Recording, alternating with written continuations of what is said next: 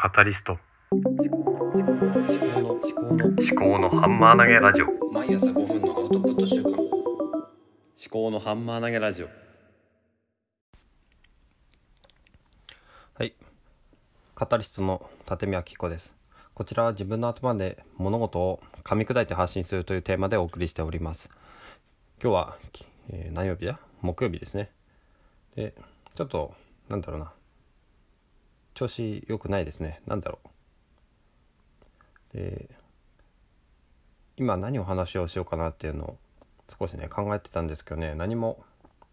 思いついてないんですよね。うん。あのじゃあちょっと失敗談について話をしますか。はい。失敗って、まあ、したことありますか？失敗したことない人っていますかね？まあいないですね。まあ愚問でした。ただそのね失敗をじゃあどう、まあ、未来につなげていくかっていうことが大切だと思うんですね。じゃあ失敗をしたという現現実。まあ失敗かどうかっていうのもまあ解釈にもよるのかもしれないですね。失敗自体が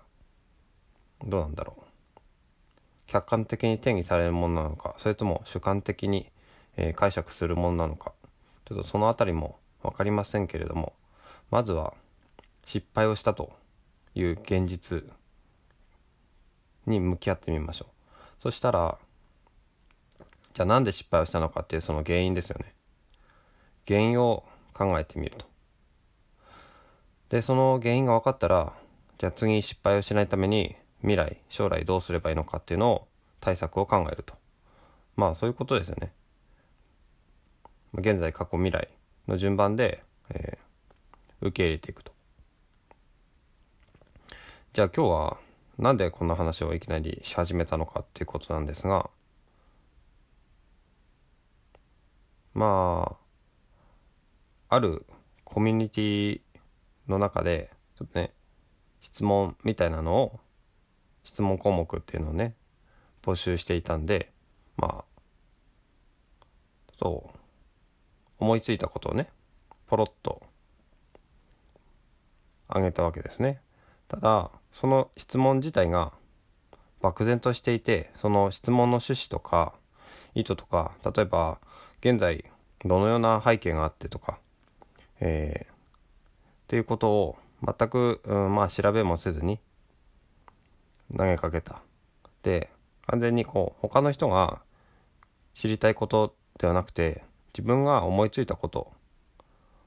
をポンと投げてしまったわけで、うん、なんでしょうね。その質問っていうのはその質問者個人が本当に個人的に知りたいことを質問するんではなくてその場にいる人たちも知りたいようなこと。そういうことを聞くのが、まあ、俗に言われるいい質問。だと思うんですよね。いい質問をしなきゃいけないっていうわけじゃないんですけどもやっぱり人はね、あの自分一人で生きてるわけじゃないので、まあ、他の人にも何かこう共通して、まあ、抽象化するなり具体化するなりして役に立つようなことを質問した方がいいのかなって思ったんですよねそれが反省実際に行ったことは何もまあ考えずにポンと出てきた質問を投げかけたわけですけどもそれについて深くリサーチをしているわけでもなく、うん、情報不足の中で本当に思いつきで質問したと。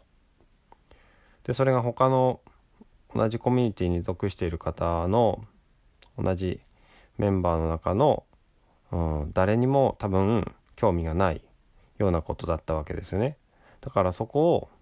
で自分の質問とその同じコミュニティの仲間の人たちの興味関心を多分つなげるという必要があったんですよね。そうじゃないとそのコミュニティに所属している意味はないですよね。じゃあ個人で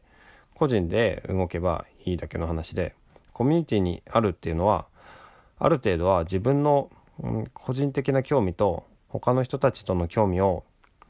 うん、つなげる関連させるというそういう必要があったんだと思うんですね。ただまあ、それを考えすぎると全然身動きが取れなくなってくるということもあるのである程度は、まあ、失敗を恐れずに突き進んでいくことも必要だと思います。そういうことができるコミュニティっていうのは心理的安全性があると。いうことだと思うのでそれはそれでなんだろうな甘えてもいいのかなとは思うんですがやっぱりねちょっと配慮は必要かな？とは思います。ただそれを考えすぎるとできなかったりもするし難しいですよね。そんなことを考えた一日でした。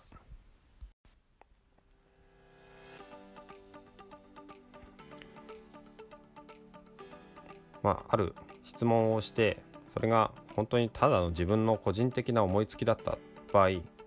それをねどう他の仲間とつなげていくかそういうことをまあ、意識して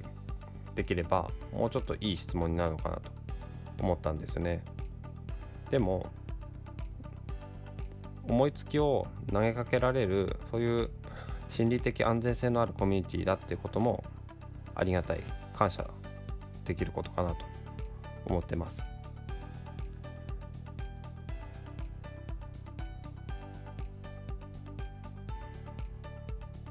ちょっと沈黙してしまいましたが本当にね、まあ、いろいろ悩みながら生きているわけですね。本当にね、こんな人間がね、こうやって音声配信だの、ポッドキャストだのやってていいのかなって思ったりもしますけど、だからこそ意味があるのかなって思ってます。今日のカタリスト図書館は、いい質問が人を動かすという本、これを図書館から借りてきていたので、まあ、今回の私の反省に役に立ちそうなのでこの本を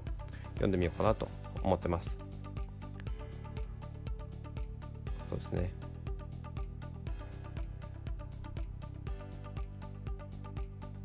あとは